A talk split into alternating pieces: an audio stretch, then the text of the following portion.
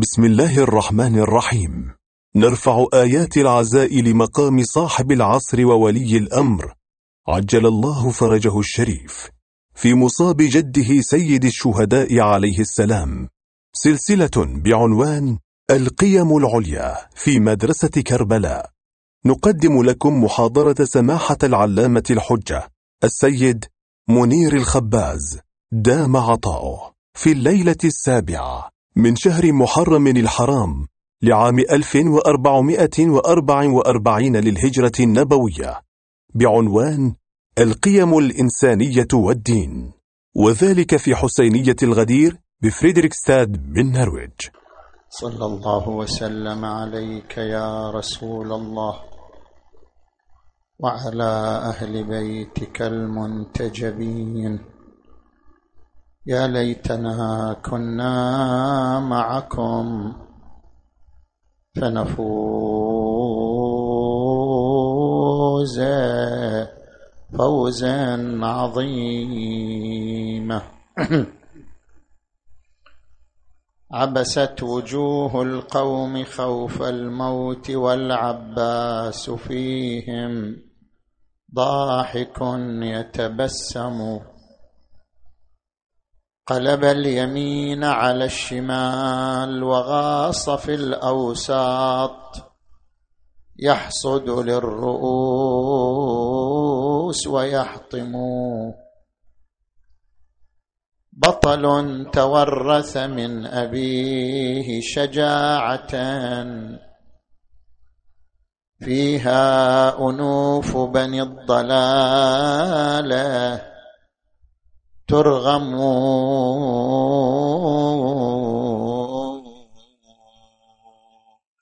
لولا القضاء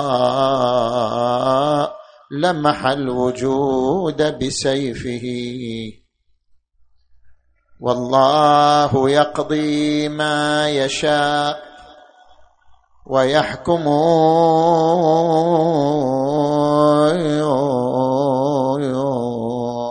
فغدا يهم بأن يصول فلم يطق. كالليث إذ أظفاره تتقلم.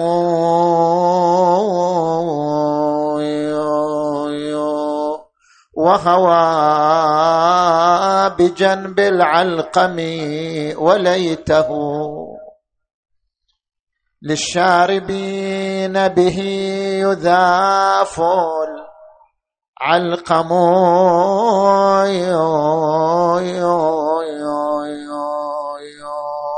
ومشى لمصرعه الحسين وطرفه.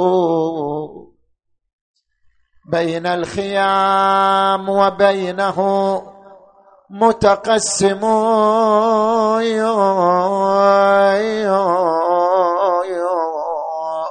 ألفاه محجوب الجمال كأنه بدر بمنحطم الوشيج ملثم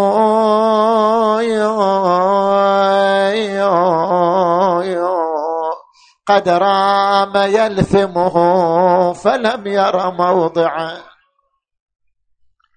لم يدمه عض السلاح فيلثم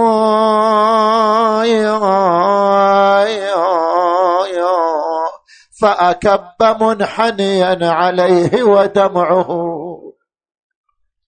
صبغ البسيط كأنما هو عن دمه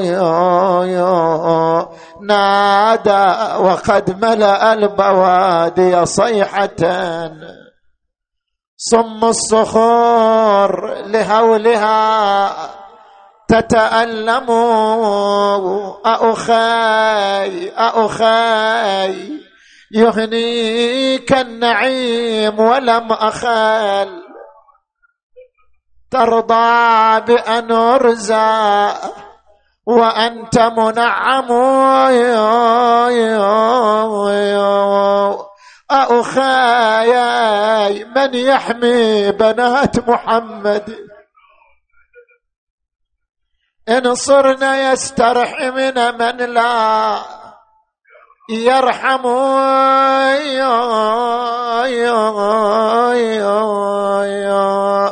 قل له يا خويا أبو الفضل في وين الجفوف. قل له يا خويا تقطعت ما بين الصفوف دمي على عيني جماد. يا حسين ما أشوف. نشف دمومي يا بقية آل هاشم. عزم يشيل للمخيم قال ما روح خلني على الشاطئ أعالج نزعة الروح. أنا ما أقدر أروح الخيام وأنظر زينب تنور.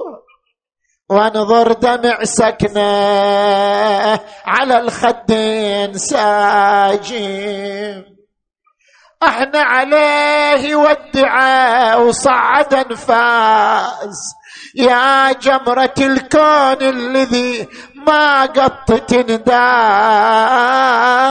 ظهري تراه انكسر من فقدك. يا عباس طاح العلم وتفللت مني العزائم أعوذ بالله من الشيطان الغوي الرجيم. بسم الله الرحمن الرحيم. فأما من أعطى واتقى وصدق بالحسنى فسنيسره لليسرى. آمنا بالله صدق الله العلي العظيم.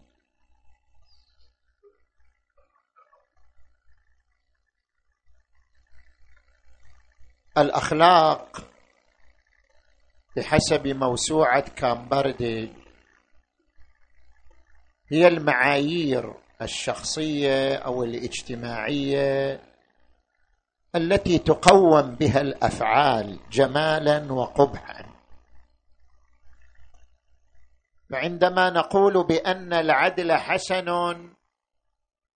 والظلم قبيح فهذا يعني أن هناك معيار قسنا به العدل والظلم. فحكمنا على العدل بأنه جميل وحكمنا على الظلم بأنه قبيح. وانطلاقا من هذه النقطة نتحدث عن محاور ثلاثة. في المدارس الأخلاقية وفي العلاقة الوثيقة بين الدين وبين الأخلاق وفي منارات وقمم الأخلاق. نجي إلى المحور الأول. ما هي معايير الأخلاق بحسب المدارس الإنسانية؟ عندنا أربع مدارس للأخلاق لدى الفلسفات الإنسانية. كل مدرسة تتخذ معيارا معينا للأخلاق. المدرسة الأولى ألا وهي مدرسة الخيار العقلاني. نظرية الخيار العقلاني بدأت من عالم الاقتصاد من نظرية آدم سميث وامتدت إلى العلوم الأخرى وامتدت إلى الأخلاق. ما هو المقصود بالخيار العقلاني؟ علماء الاجتماع ومنهم ماكس فيبر يقولون كل عمل له عاملان عامل عقلاني عامل عاطفي. يعني مثلا عندما يقوم الإنسان بالتعلم والدراسة فهذا العمل عقلاني لأن الدافع له هو العقل. بينما عندما يقوم الإنسان بالرفق بالحيوان هذا عمل عاطفي. لأن العقل لا يأمر بالرفق بالحيوان وإنما تأمر به العاطفة عاطفة الرقة عاطفة الرحمة. فهناك عمل عقلاني وهناك عمل عاطفي. أما نظرية الخيار العقلاني فترى أن كل عمل يصدر من الإنسان فإنه عمل عقلاني حتى الرفق بالحيوان. لماذا؟ لأن الإنسان كائن عاقل راشد فلا يصدر منه عمل إلا بعد الموازنة بين الربح والخسارة. فإذا رأى الربح أهم بادر إلى العمل.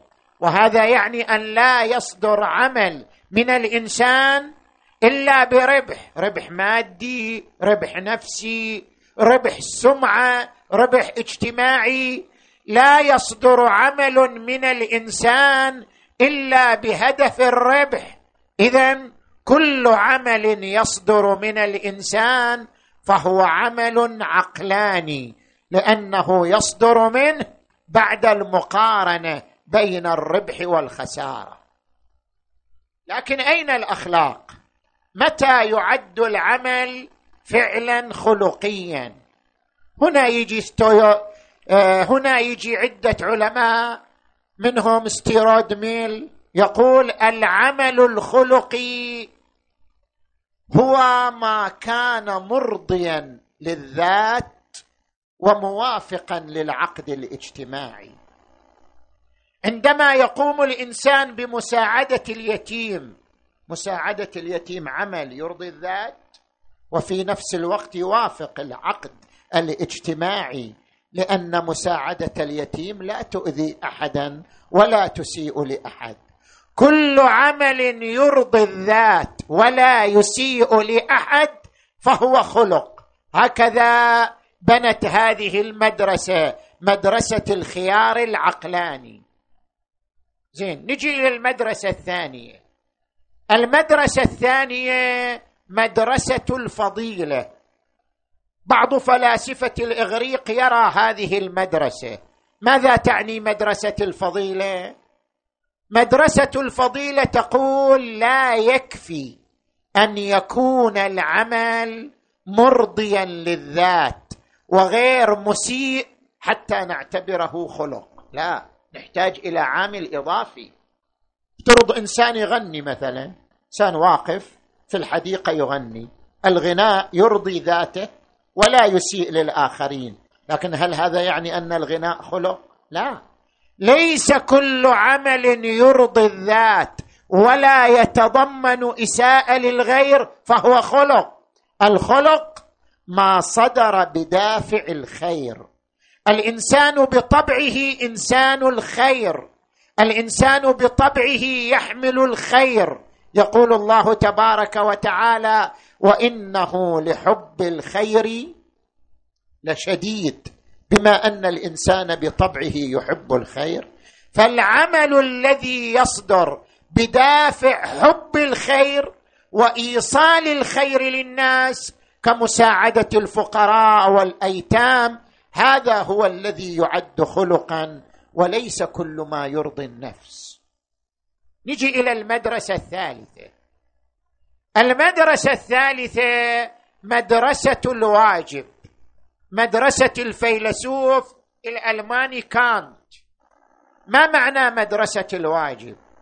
فيلسوف الألماني كانت يقول الخلق هو ما يفرضه العقل لأجل التحرر من الذات. لا يكون العمل خلقا إلا إذا كان تحررا من الذات إلا إذا كان تجاوزا للأنانية. ما لم يتجاوز العمل الأنانية فليس خلق حتى لو نفع الملايين. افترض إنسان مثلا أنشأ شركة مساهمة. شنو الفرق بين إنسان ينشئ شركة مساهمة وبين إنسان يتبرع للفقراء؟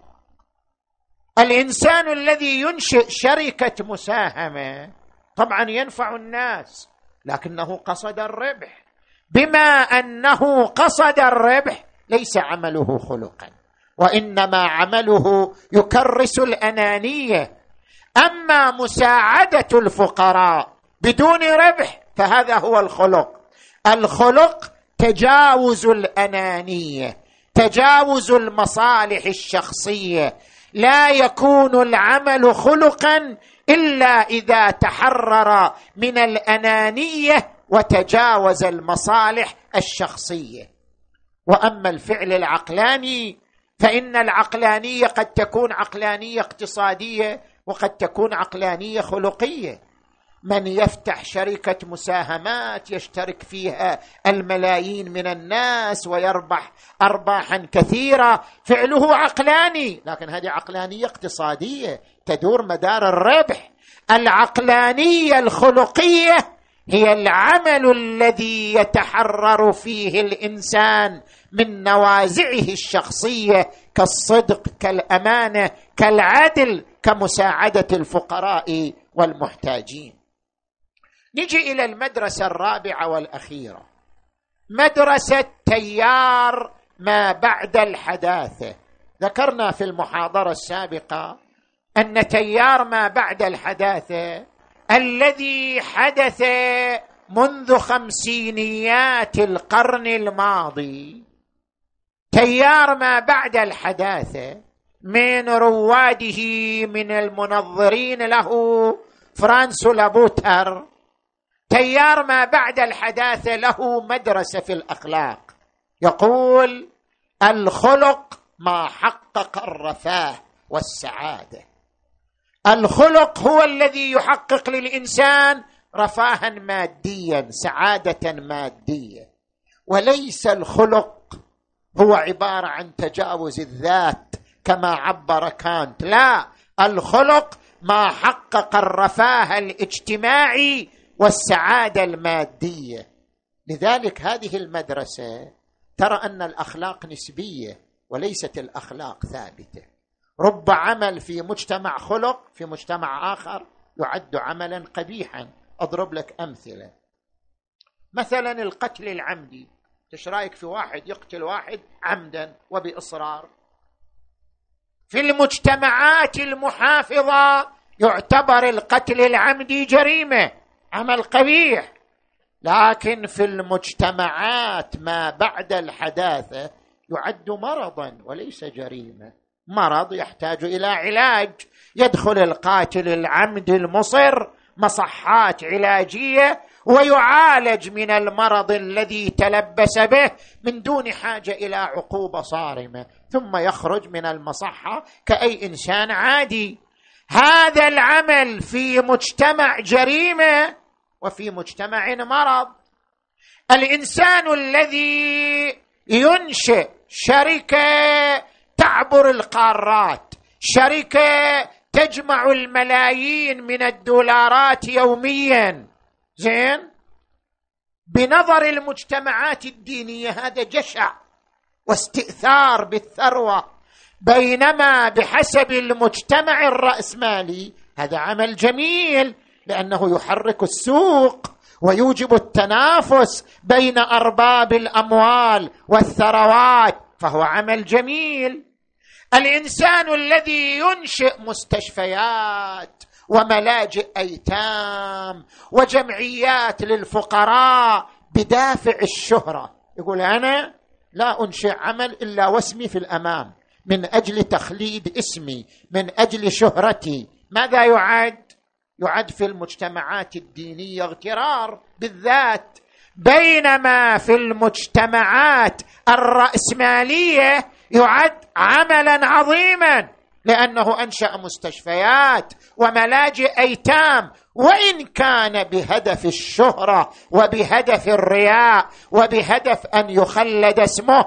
اذا الأخلاق نسبية من مجتمع لآخر تختلف باختلاف المجتمعات. وليست ثابتة.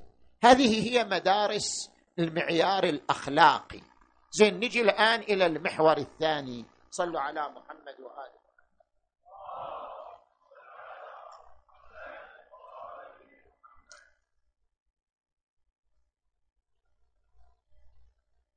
المحور الثاني في المدرسة الدينية. الرؤية الدينية ترى أن هناك ارتباط وثيق بين الأخلاق وبين الدين. بدون دين لا يكون الخلق خلقا تاما.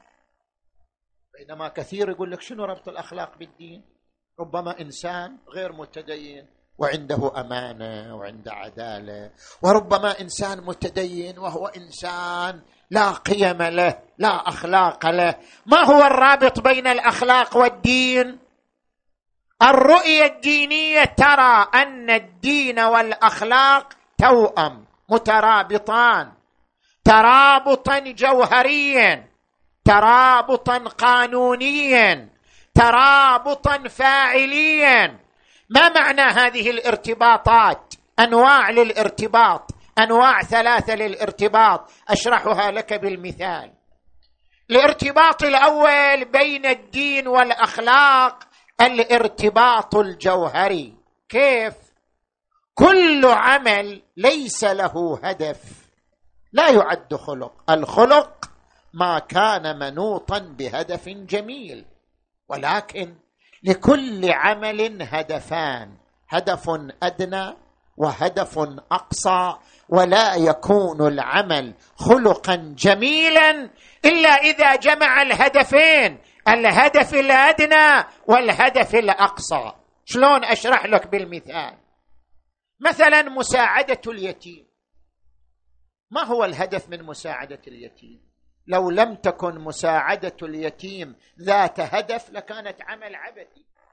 لا يمكن أن تكون مساعدة اليتيم خلق إلا إذا كانت بهدف. فما هو الهدف من مساعدة اليتيم؟ المدارس الإنسانية تقول الهدف من مساعدة اليتيم تحقيق الرفاه الاجتماعي أو الهدف من مساعدة اليتيم تجاوز الذات كما يقول كانت. كانت يقول الهدف من مساعدة اليتيم تجاوز الذات. المدرسة ما بعد الحداثة تقول الهدف من مساعدة اليتيم هو تحقيق الرفاه الاجتماعي. يجي السؤال مرة ثانية. ولماذا يكون الرفاه جميل؟ ما هو الهدف؟ مساعدة اليتيم خلق جميل لأن الهدف منه تحقيق الرفاه. طيب تحقيق الرفاه من يقول جميل؟ لازم إلى هدف آخر حتى يكون جميل. اذا لازم في هدف أدنى وهدف أقصى. كل عمل جميل له هدفان. هدف أدنى وهدف أقصى. ما لم يكن له هدف أقصى لا يكون جميلا. مساعدة اليتيم خلق جميل لأن الهدف منه إنعاش اليتيم. من يقول بأن إنعاش اليتيم خلق جميل؟ إذا نحتاج لهدف ثاني حتى يكون إنعاش اليتيم هدفا جميلا. ما هو هذا الهدف؟ جميع المدارس الإنسانية تتوقف هنا. جميع المدارس الخلقية الإنسانية التي شرحناها في المحور الأول تقف عند الهدف الأول بينما الدين يضيف هدفا أقصى لكل فعل جميل. يقول الهدف الأقصى من كل فعل جميل كالعدل كالأمانة كمساعدة اليتيم كالإحسان القرب من الكمال والقرب من الكمال كمال. الكمال هو الله. الكمال المطلق في الكون هو الله. لا يوجد وجود كله كمال إلا الله ليس كمثله شيء. وهو السميع البصير. الله هو الكمال المطلق والقرب من الكمال كمال. فالدين وضع هدفا لكل أعمال البشرية هو الهدف الأقصى لكل فعل. ولا يكون الفعل جميلا إلا إذا نظر إلى الهدف الأقصى لا إلى الهدف الأدنى فقط. من هنا جميع المدارس الإنسانية تتوقف عند الهدف الأدنى الهدف الأول. كل المدارس الإنسانية تقول نعم مساعدة اليتيم شيء جميل لأنه يحقق لنا هدفا وهو الرفاه وهو تجاوز الذات وهو العمل العقلاني. لكن الدين يقول هذا ليس كافي. من يقول بأن تجاوز الذات والرفاه عمل جميل؟ إذا لم يكن له هدف آخر لن يكون جميلا. فلا بد من وضع اليد على هدف آخر هو الذي يحول جميع الأفعال إلى أفعال جميلة والهدف الآخر هو القرب من الله لأن القرب من الله قرب من الكمال والقرب من الكمال كمال والكمال لا يحتاج إلى توجيه وتعليل.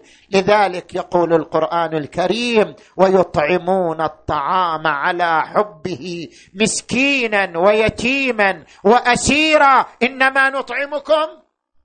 إحنا ننظر للهدف البعيد.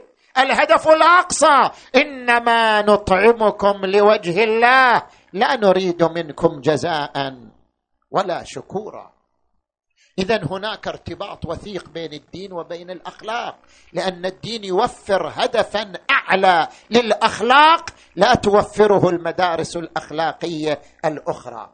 نجي إلى النوع الثاني من الارتباط. ألا وهو الارتباط القانوني. أضرب لك أمثلة قد أنت تتحير فيها. ونحتاج هالأمثلة تطرحوها علينا يوم الحوار حتى يحصح جواب عنها حتى يطرح الجواب عنها. زين؟ إذا تزاحمت الأخلاق فمن هو الحاكم في ترجيح أحدها على الآخر؟ مثلا لو حصل التزاحم بين إنقاذ الجنين وإنقاذ الأم إنقاذ الجنين خلق لأنه إنقاذ نفس إنسانية. إنقاذ الأم هم خلق لأنه إنقاذ نفس إنسانية. لو شخص الطب أنه لا يجتمع الإنقاذان. إن إنقذ الجنين ماتت الأم. إن أنقذت ال... إن إنقذت الأم مات الجنين. أحدهما لا بد من إنقاذه. هنا يحصل تزاحم بين خلقين لأن كل إنقاذ خلق. كلاهما نفس إنسانية وإنقاذ النفس الإنسانية من الموت خلق فمن هو الحكم في ترجيح أحد الخلقين على الآخر؟ اجنا إلى الدين. المدارس الإنسانية لا تتدخل. لا ترجح أحد الفعلين على الآخر. يقولون هذا يرجع فيه إلى القانون مو إلينا إحنا. كلاهما خلق. أما ترجيح أحد الخلقين على الآخر فيرجع فيه إلى القانون. أما الدين فلأنه يمتلك بعدين بعد قانوني وبعد خلقي. فللدين القول الفصل في ترجيح أحد الخلقين على الآخر بناء على أهميته. اضرب لك مثال أوضح. لو إنسان قال لك أنا أنتون يا شيوخ يا علماء دين أنا بفتح لي بنك ربوي زين؟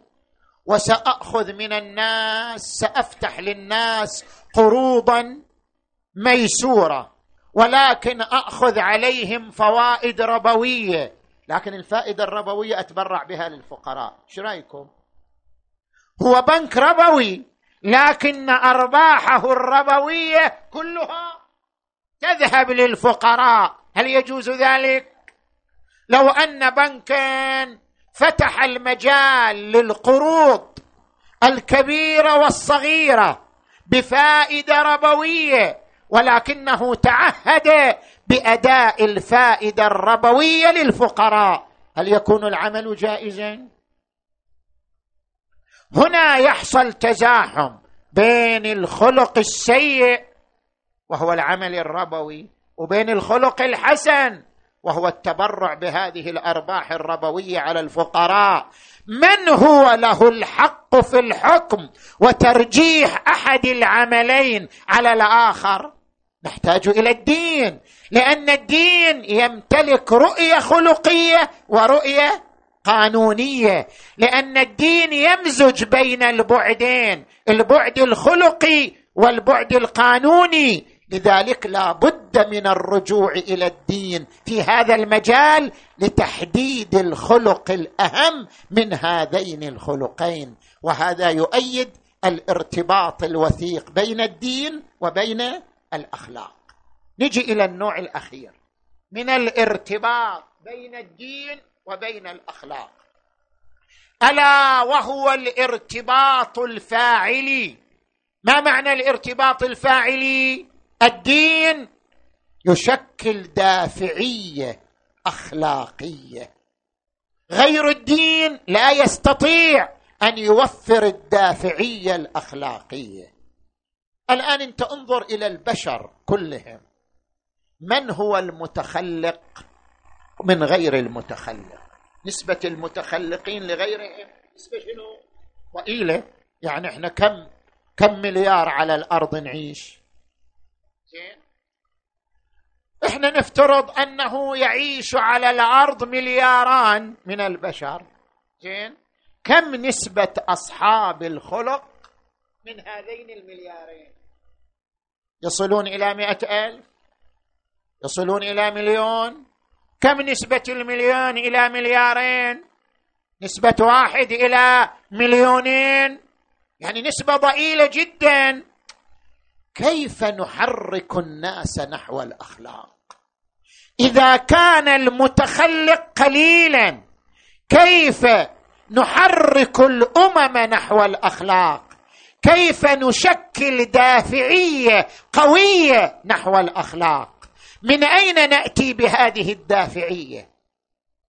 لو جمدنا على مدرسة كانت الذي يقول إن الأخلاق هي عبارة عن تجاوز الذات ولا يكون العمل خلق إلا إذا تجاوز الإنسان ذاته. من الذي سيتجاوز ذاته؟ من ملياري إنسان. من الذي سيتجاوز غريزته وذاته وشهواته وعواطفه من ملياري إنسان؟ هذه المدارس الإنسانية لا تستطيع أن تكون دافعية نحو الأخلاق بينما الدين يستطيع أن يحقق دافعية نحو الأخلاق. لماذا؟ لأن الدين يمتلك لغة الترهيب والترغيب. الدين لأنه يؤمن بيوم المعاد يؤمن بالمحكمة العادلة يؤمن بيوم يجازى فيه كل إنسان على عمله. لذلك الدين يوفر دافعية نحو الأخلاق لا توفرها مدرسة أخرى. الدين يقول فأما من أعطى واتقى وصدق بالحسنى فسنيسره ترغيب نحو الأخلاق. الدين يقول إنما يوفى الصابرون أجرهم بغير حساب. يعطي دافعية نحو الأخلاق. الدين عندما يقول والكاظمين الغيظ والعافين عن الناس والله يحب المحسنين. يعطي دافعية نحو الأخلاق. الدين لأنه يستخدم لغة الترهيب والترغيب يعطي الإنسان دافعية نحو الأخلاق. لا توفرها مدرسة أخرى لأن المدارس الأخرى لا تمتلك هذا البعد وهو بعد الإيمان بيوم المعاد ويوم الجزاء ويوم الترغيب والترهيب. لذلك من يعمل خلقا كمساعدة اليتيم حتى الرفق بالحيوان. من يقوم بالرفق بالحيوان لأجل تحصيل ثواب الله لأجل تحصيل أجر الله. فهذا العمل خلق. هذا العمل ليس تكريسا للأنانية والمصلحة الشخصية كما يراه كانت بل هذا العمل تكريس للذة الروحية كما ذكرنا في محاضرة سابقة أن هناك لذة مادية ولذة روحية. الإنسان عندما يشرب العسل يحصل على لذة مادية. عندما يمارس العلاقه المعينه يحصل على لذة جنسية. لكن عندما يمارس العبادة يحصل على لذة روحية. الأخلاق التي يؤتى بها. لا توقف قدامي يا رجل. رجاء لا توقف. يا تجلسوا يا تدخلوا داخل. زين؟ الأعمال الأخلاقية التي يؤتى بها بداعي الثواب ليس تكريسا للأنانية. وإن كانت تحقق رغبة ذاتية لكنها تكريس للذة روحية واللذة الروحية كمال لأن القرب من الكمال كمال. نجي إلى المحور الثالث من حديثنا. الدين لم يكتف بطرح فلسفة للأخلاق ولا بعرض أطروحات في عالم الأخلاق. وإنما جمع بين البعد النظري والبعد العملي. الدين كما ذكر لنا خارطة في عالم الأخلاق وذكر لنا فلسفته نحو الأخلاق وهو الوصول إلى الكمال بالقرب من الكمال فهو في نفس الوقت وضع لنا قمما في مجال الأخلاق وقدوات في مجال الأخلاق ورموزا ومنارات في مجال الأخلاق. الدين طرح لنا محمد بن عبد الله.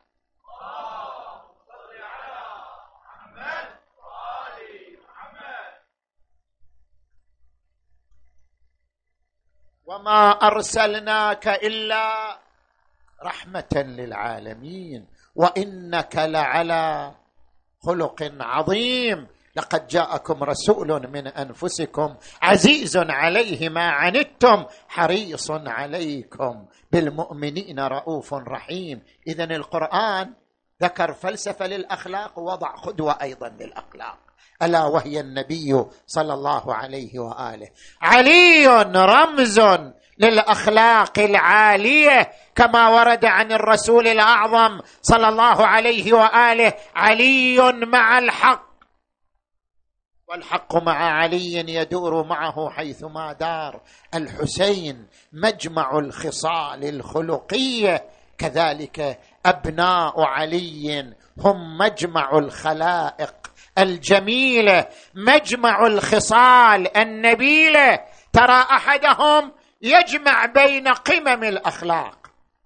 في الأخلاق الروحية هو رمز. في الأخلاق الاجتماعية هو رمز. في الأخلاق السلوكية هو رمز. عندما تنظر إلى شخصيته تقرأ الزيارة. تقول أشهد لك بالتسليم والتصديق والوفاء والنصيحة لخلف النبي المرسل. هذا الإنسان يمتلك أخلاق على مستوى العلاقة الروحية التسليم والتصديق. هذا رمز للأخلاق الروحية. الوفاء والنصيحة رمز للأخلاق الاجتماعية. وفي وناصح. عندما تقرأ حديث الإمام الصادق عليه السلام رحم الله عمي العباس كان نافذ البصيرة صلب الإيمان. هذه أخلاق سلوكية. يعني العباس كان رمزا لقوة الإرادة لقوة التحدي لعدم المبالاة لعدم التنازل عن المبدأ لعدم التنازل عن العقيدة. شخصية العباس تعلمنا وتربينا أن لا نتنازل عن مبادئنا وعقيدتنا من أجل أرباح مادية أو من أجل أن يرضى عنا الآخر أو من أجل أن يفرح بنا الآخر. الدين مبدا وعقيدة لا يتنازل عنها. ولذلك يظهر العباس بهذا المظهر تالله إن قطعتم يميني إني أحامي ابدا. عن ديني.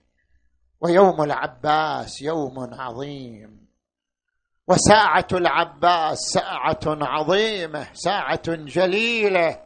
لقد أمض العطش والظما بأطفال الحسين بأبناء الحسين. أقبلت زينب العقيلة وبيدها الطفل الرضيع. وقد دلع لسانه على صدره من شدة الظما أقبلت به إلى الحسين قالت أخي أبا عبد الله انظر إلى طفلك هذا. لقد دلع لسانه على صدره من شدة الظما فهل له من قطرة ماء؟ هل له من شربة ماء؟ قال لها أخي اعذريني هذا الفرات احاطته الجيوش والاعداء من كل مكان ولا طاقة لنا على دخوله. قالت أخي أبا عبد الله ائذن لأبي الفضل العباس. اذا لأخي أبي الفضل أن يذهب إلى المعركة حتى يأتي لنا بالماء ليروي عطش الأطفال الظمأ والأيتام السوغى قال أخي زينب هذا عماد عسكري. هذا شمامتي من والدي. هذا عمدتي من إخوتي. كيف أرخص به إلى الموت؟ كيف اذن به للقتال والنزال؟ لا كان ذلك أبدا. وإذا بالعقيلة زينب تأخذ الطفل الصغير وهو يضج من العطش والظمأ وتأتي وتقف على خيمة أبي الفضل العباس. إيه إيه إيه. ما تدخل الخيمة توقف على باب الخيمة. وتون وتنوح. تون وتنوح على باب الخيمة. ها جابت بالطفل تمضي لأبو الشيمة. أبو فاضل عمدها وبيرق الليمة. ولما وصلت وقفت ورا الخيمة. تصب دموع والونات تخفيها سمعها وقام والسيف بيمينه يلوح كنها الواقفة زينب. هذا صوت زينب هذا نوح زينب كنها الواقفة زينب تون وتنوح قالت لنعم زينب يا بعد الروح. نعم أنا زينب الواقفة. ها قالت له نعم زينب يا بعد الروح لي حاجة واريد اليوم تقضيها. عندي حاجة وأريد تقضيها أنت دون غيرك. آه قالها يا ابنة الهادي دهشتيني. زينب أمري وأمرك على عيني. أنا العباس يا زينب تعرفوني. لا كل العدا بالسيف لفنيها. بعد كفو أبو فاضل وحقه من البتولة مكسرت الأضلاع. لا فوق الشريعة مئة ألف دراع. أخليها جنايز تظل فوق القاع. وأطفالش لجيب الماء وأسقيها. كفو كفو أبو فاضل. كفو أبو فاضل. اليوم أسقي العطشة. اليوم أسقي الأيتام يا زينب. لا تقلقي لا تجزعي. خرج شاهرا سيفه. وصل إلى الحسين. أبا عبد الله إذن لي بمبارزة الأعداء.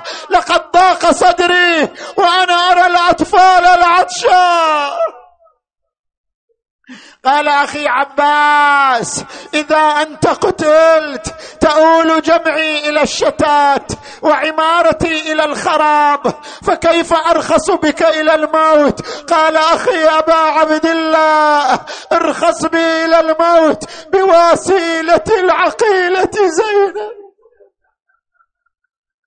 زينب توسلي إلى أبي عبد الله. زينب توسطي عند الحسين أن يأذن لي بالمبارزة. أقبلت زينب أخي حسين. أخي حسين إذن لأبي الفضل بالقتال. حينئذ الحسين نادى أخي عباس قف قليلا ثم نادى أخي زينب ابنتي سكينة ليلى رملة اخرجنا من الخيام ودعنا أبا الفضل العباس فخرجنا النساء من الخيمات. هذه تشمه هذه تضمه هذه تقول في أمان الله. هذه تقول في داعة الله. خرجت العقيله زينب. نادت أخي عباس. أخي عباس ابن والدي. وضمته إلى صدرها. ونادت في داعة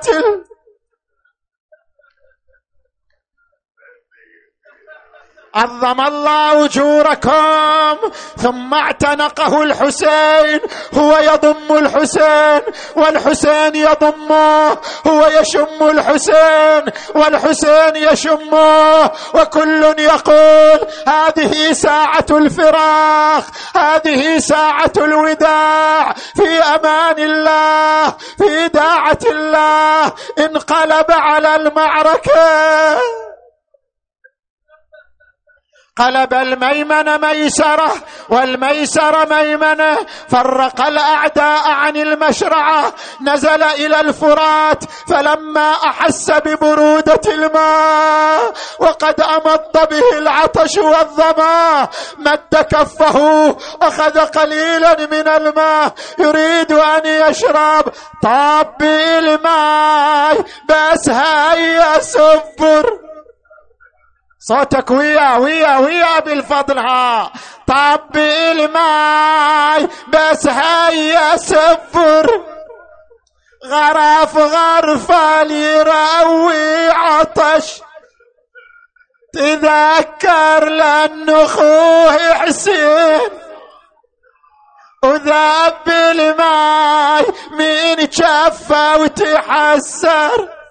اي اي نشيد عظيم. شلون أشرب وأخويا حسين عطش شلون أشرب وأخويا حسين عطشان وسكنة والحرام وأطفال رضعان وضن قلب العليل اشتعل نيران وضن عمر قضى والأجل قصر. رمى الماء من يده يا نفس من بعد الحسين هوني. وبعده لا كنت أو تكوني. هذا حسين وارد المنون وتشربين بارد المعين. تالله ما هذه فعال ديني ولا فعال صادق اليقين.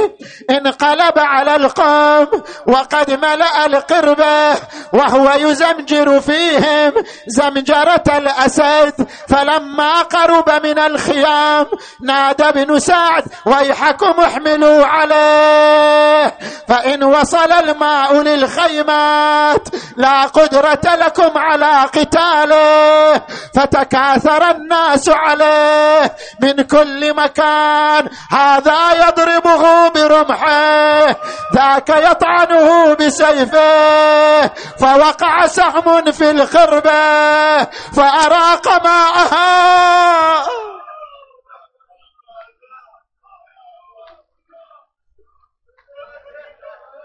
عظم الله أجوركم وهو يقاتلهم قتال المستميت والحسين ينظر إليه وينظر إلى قتاله. عظم الله أجوركم فحمل عليه لعين منهم ضربه بالسيف على يمينه. فقطعها. حمل السيف بيساره. والله إن قطعتم يميني إني أحامي أبدا عن ديني. وعن إمام صادق اليقين وهو يقاتلهم بشماله فكمن لعين ثاني يا شيعة الحسين وضربه بالسيف على يساره. فقطعها وأمسك السيف بفمه. قال ألا ترون معشر الكفار قد قطعوا ببغيهم يساري؟ فأراد قتالهم فازدحموا عليه من كل مكان. وحمل عليه ابن الطفيل بعمود من حديد. ضربه بالعمود على ظهره. فخر يخور في دمه وثارت الغبرة وإذا بالحسين يخرج من الخيمات كالصقر العظيم ويفرق الأعداء عنه ويقف على جسده وإذا هو مقطوع الكفين مفضوخ الظهر وقف عليه ينادي الآن انكسر ظهر وعباسا وحسينا الآن انكسر ظهري الآن فلت شوكتي الآن شمت بي عدو